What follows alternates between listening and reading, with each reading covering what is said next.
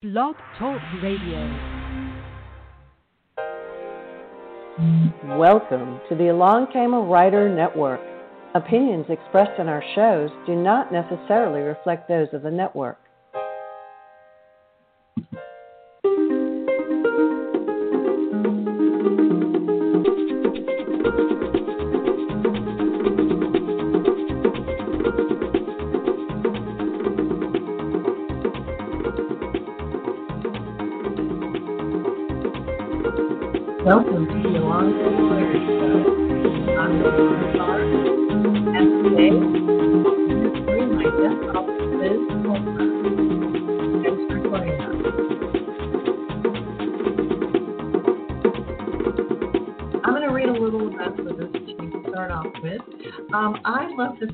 Blurb she had on her um, on her website, which I hope you'll visit.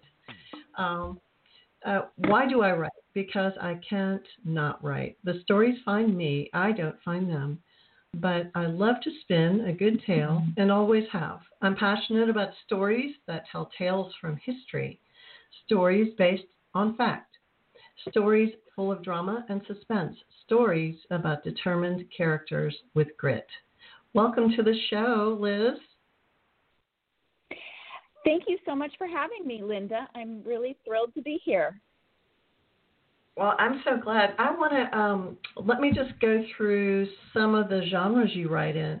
You write Amish romances, you have novella collections, suspense, World War II books, and writing books, and devotionals. Um, what's your tally at the moment? Because I've found I can't depend on um, what's on Amazon or even websites because you know we don't update them every day. You know. Um, honestly, I can't remember what my tally is, and that's a great place to be. I always thought, wow, I could never lose track of how many books I had out or anything, but I I have managed to lose track of how many I have out. I think I'm about to publish 17. So Okay. um, I that's the tally I'm at. I'm getting close to 20, so that's exciting. Yeah, you go through oh 17 books, such and such novellas, such, as such and such short stories, and then fiction books. Yeah, I know.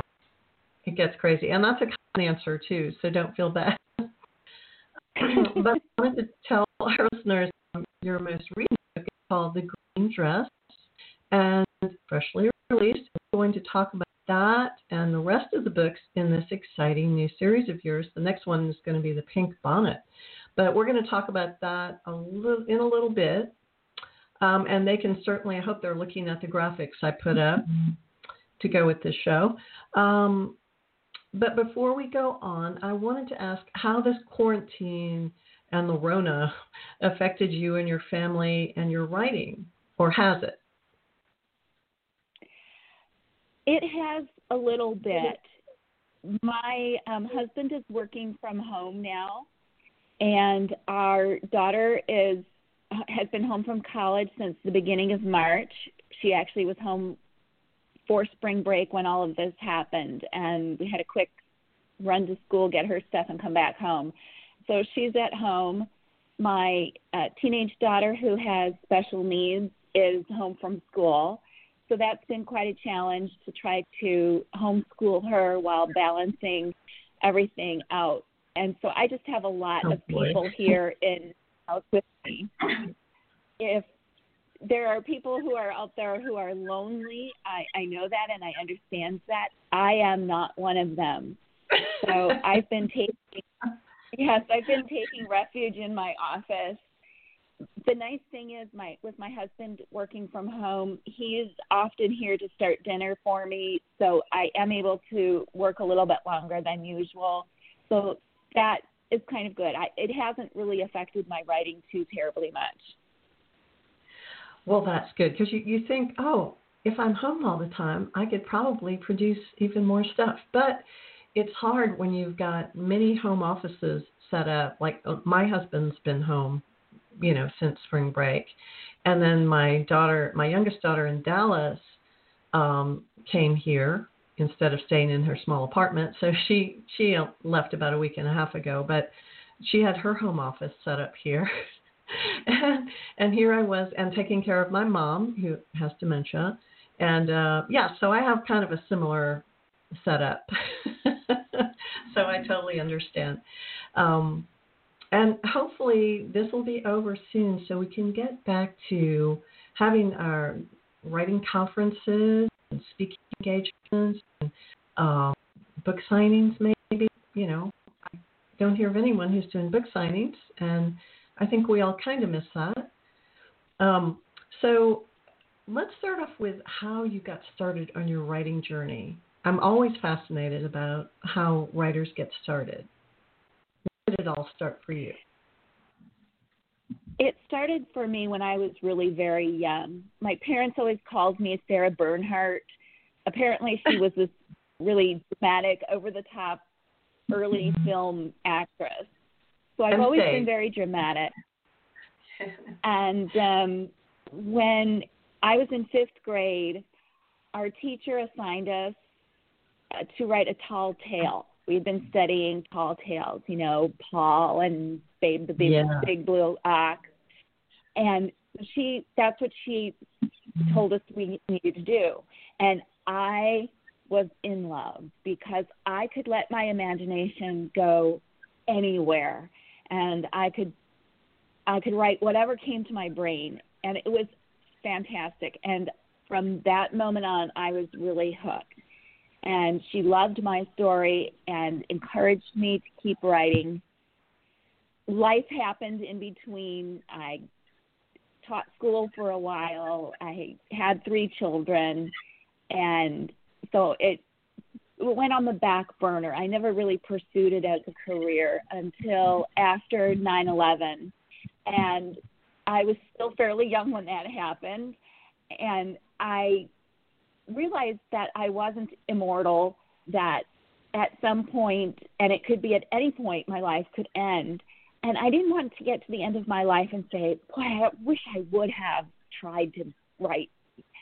I wanted to get to the end of my life and say, well, at least I did try because I didn't think it was going to go anywhere. So that's yeah. when I really started seriously writing. And was there a point where you realized? I mean, you get frustrated at first because um, most of us go through the the rejections and the you know we need to refine our writing. Um, but that, was there a point where you realized that this can actually happen? You know, one day somebody's going to say yes. Yes, it did happen slowly over time as I learned the craft. I was not one that sent in my first manuscript and had that published far from it. It took me many, and many tries. Do, but, uh... some people do, but yeah. the vast majority are like me to get a, a right. ton of rejections. but like you said, it's step by step. The rejections got better and better. More like, well, we don't quite have room in our schedule for this, or somebody just wrote a similar book. So it wasn't my writing so much anymore and finally I just hit upon a good idea and they bought it and it, just took off from there. Do you remember that day? Did you did you get a call or was it did you have an agent? Did just email when you got that news? I had an agent and she called and she said, Liz, I have some really great news for you. And I was so nervous to what she was going to say. And when she told me that my first book was a novella with Barbour Publishing, and when she told me that Barbour was going to publish that novella in in a collection, I I just about jumped through the roof. I was so so excited. Nobody was home at the time and I was just running around the house screaming and calling everybody I could think of to call and I I was just super happy. I that is a day that oh, I yeah. will never ever forget. Yeah, everybody remembers that moment. and it's a great moment. Um So did you did you ever have a writing mentor or people like a critique group or anything you were a part of? Yes. What it started out was I met Andrea Boeshaar at a conference in Illinois. We had been emailing back and forth because I had read one of her books while I was writing my very first one and saw that she Mhm. lived in went to college in Wisconsin. And that's where I live. And so I was just curious if maybe she still lived in Wisconsin. So I emailed her and she emailed me right back and we started this conversation back and forth through email and then we met at the conference and she was agenting at that time and took me under her wing and represented wow. me as her a- represented me as uh, her client and then she put together a critique group and there were four of us in there and honestly i can't remember who the fourth person was it was so long ago but it was me and andrea Boeshaar and tamela hancock murray were in that Oh, critique wow. group so i learned Wow. So much from those ladies it just Yeah. wouldn't have happened without them They're great ladies. Yeah.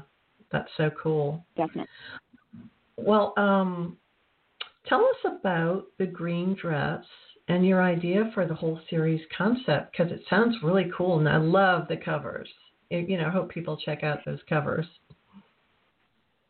They're fantastic covers. The people at Barbour have done an amazing job with those covers. Yes, they look really the high end, high concept. right. They and they really get the point across. Um, the the idea for the series actually came from Becky Germany, who is the acquisitions editor at Barbour Publishing, and she sent out this call to different agents for these true crime romantic suspense books. And she had a whole list of different crimes. So my agent called me and said, Liz, I know you write World War II, but your World War II books are quite suspenseful. So I think that you can handle this genre, and I'd like to see you put in one or two for this series. So I did. I sent in two different proposals for the series, and very much to my surprise, Becky bought the pink bonnet first and then the green dress. So that's really how the whole series got started. It Fantastic. Um, different writers, I forget how many different ones there are, but a whole bunch of different authors who are part of the series. Well, it sounds intriguing. So tell us tell us about the green dress. Maybe we'll have you back to talk about the pink bonnet. that would be great. I would love that. the green dress is set in the Boston area in the 1880s, and it's about a young woman who has fled her home to avoid a really nasty marriage that her father has arranged for her. And she comes to the city of Boston destitute, and this woman finds her standing outside the church one day. She's hungry and alone and scared.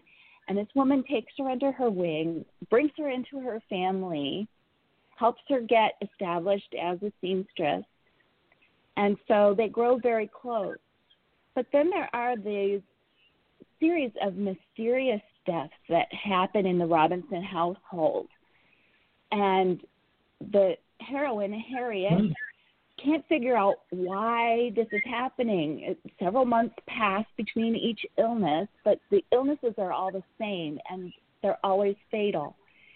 So she brings in when her best friend, who is um, part of that family, falls ill, she brings in a new doctor to try to see if there could be some kind of treatment or some kind of cure who might that might be able to save her best friend. And so together, Harriet and the doctor, Michael, work together to try to figure out what's going on with this illness and if they're connected and if there's some kind of crime happening. that sounds really intriguing. It does. Is there um are there romance um Or you know, are, is there romance in this series as well? Is that part of it? Right. These are all romantic suspenses. So Okay. each book is a romantic thread. Yeah. Okay, that's good.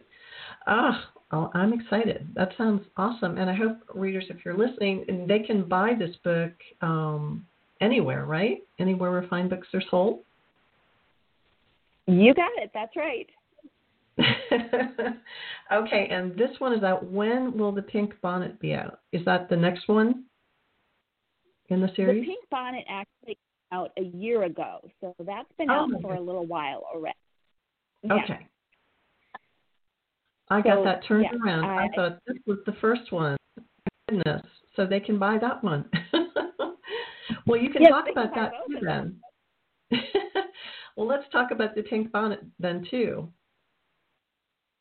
Right. The Pink Bonnet was my first book in the series, and it was the second book in the series altogether. And that one is set in the early 1930s, so during the Great Depression in Memphis, Tennessee. And at that time, there was a woman, Georgia Tann, who arranged all of these illegal adoptions. And it was quite scary to be living in Memphis at that time. You didn't let your Mm. children out of your sight because I read she about that. That is horrific. yeah, she cruised the streets of Memphis, picking children off the street who were playing at the playground or whatever. And she also snatched newborns from their mothers while they were still groggy from giving birth. And Oh. then she would sell these children on the black market pretty much to the highest bidder. And it was really awful uh, what she was doing Oh my gosh. and most of these children never well none of these children will ever return to their biological family. It's just it- you know it's a horrific story because it's based on truth. Yeah. That's just uh just awful. So um yes that's so you based your you based your um suspense on this and uh i can imagine it's going to be great. I mean i can't wait to read it now yes it was a really difficult book for me to write because i'm an adoptive mom myself all 3 of Mhm. our children came to us through international adoption so writing about a birth mother who has her child snatched from her was quite a challenge. I had to put myself in different shoes. I've never been a birth mother. So it was sort of a different angle that I had to take. And yet I am a mother. So I could imagine my emotions and my feelings if one of my children was ever taken from me and the lengths that I would go to in order to get my child back. So Yes. that's sort of how I got the story going. oh that's fantastic so so what's next after this what's next on your plate I actually have two more romantic suspenses in this series that are coming out. One is scheduled for December, and right before I came on the air with you, I was working on the final edits for that one, and that's called The Gold Digger. It's set in LaPorte, Indiana in 1907 and 1908, and it's about these men who answer lovelorn ads and come to LaPorte to marry a wealthy widow and then disappear. So oh that's that book. And then next week, as soon as I'm done with these edits, I'm going to start writing The Silver Shadow, which is my fourth book in this series. And that one is set in Denver in 1900 and 1901. And it's about these assaults on these women in in the night. The, somebody would just jump out of the alley and whack them on the head, but never stole anything from them and never assaulted them. So oh uh, that that book. hmm So, how much research do you have to do on these typically? Does it take you- take you a lot of time to um, do the background? Yes, it does. The research is really intense on these, especially Yes. with the green dress. I have never used so many real historical characters before in any of my books. And most of the characters in The Green Dress are historical people. So that was a real challenge because I wanted to be able to get their personalities right and and to make them really who they were. And there's not a lot of information out there on this true crime. What I found on the internet, a lot of it proved to be wrong.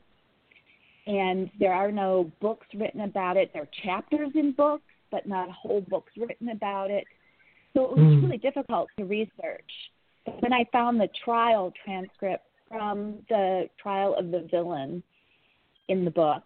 And Ooh. that gave me a lot of insight to the characters because some of them were witnesses in the trial. And so I was able to glean a lot of information. That was my main source of information for the book. Do you feel like uh, once you establish a character, the character's pretty much, I, I know it sounds crazy to people who don't write, but the characters pretty much kind of guide where you're going next because you know you have the parameters of the character in your head and it's kind of like you just follow what that character would do.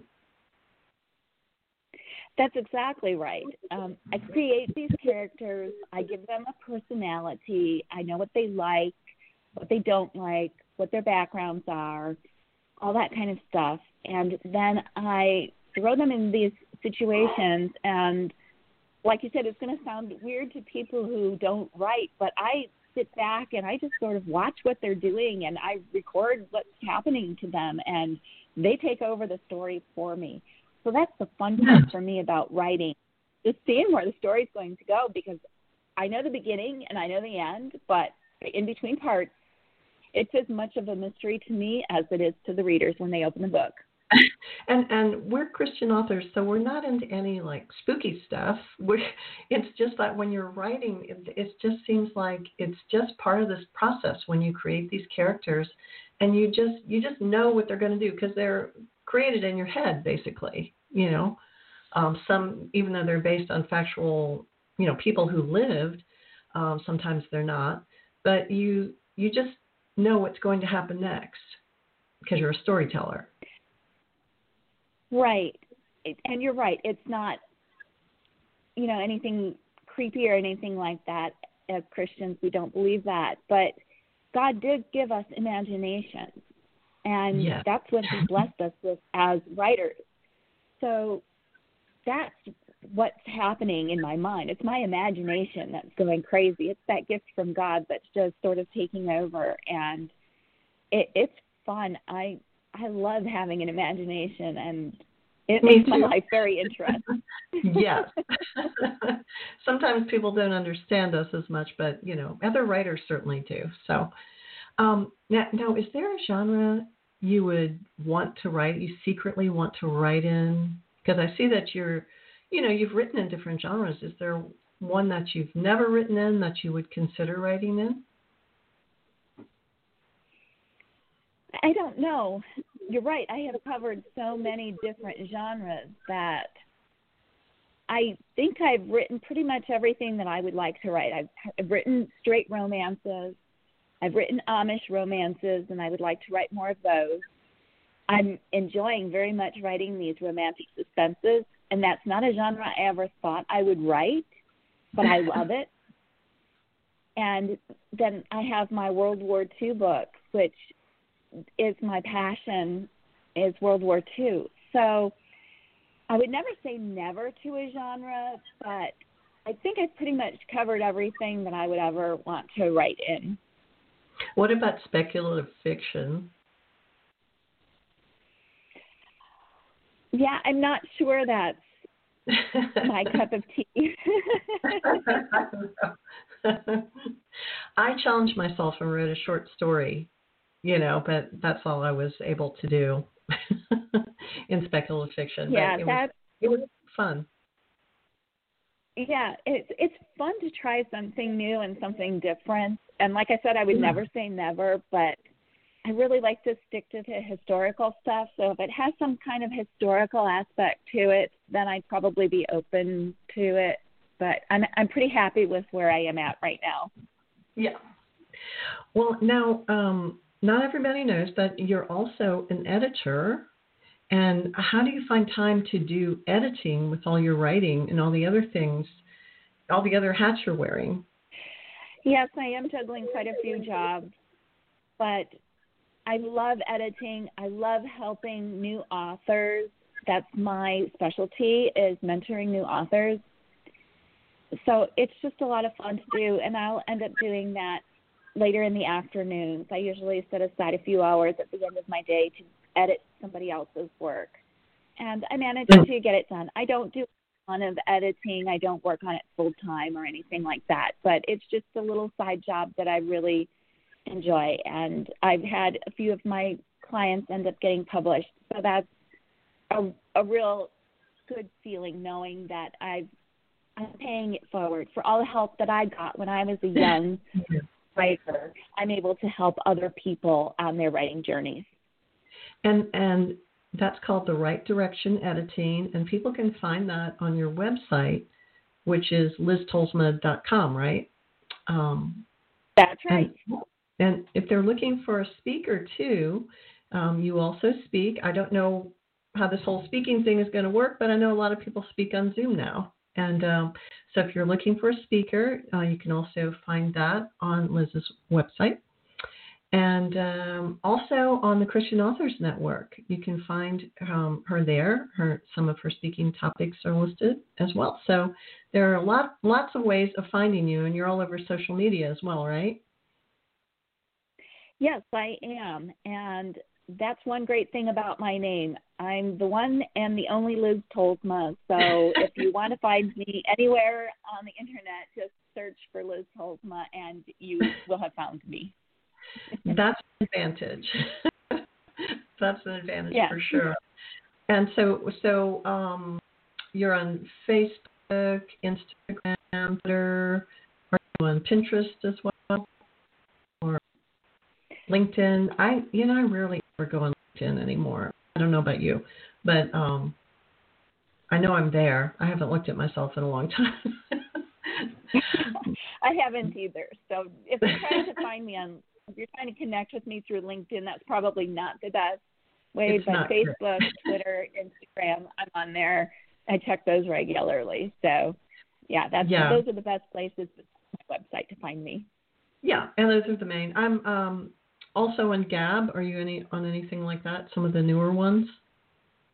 Or no, I haven't had time to try out newer ones, but I suppose one of these days I'll have to dip my toes into that. Yes, I know. We have so many more choices now.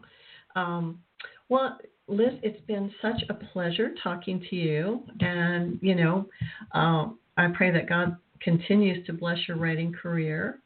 And someday we'll be dequarantined and we'll be able to leave our homes again and do all the exciting things we like to do as writers. We like to we like to meet and interact and all that. So um, thanks for coming, and we'll have you back. I'd love to have you back once the other books come out.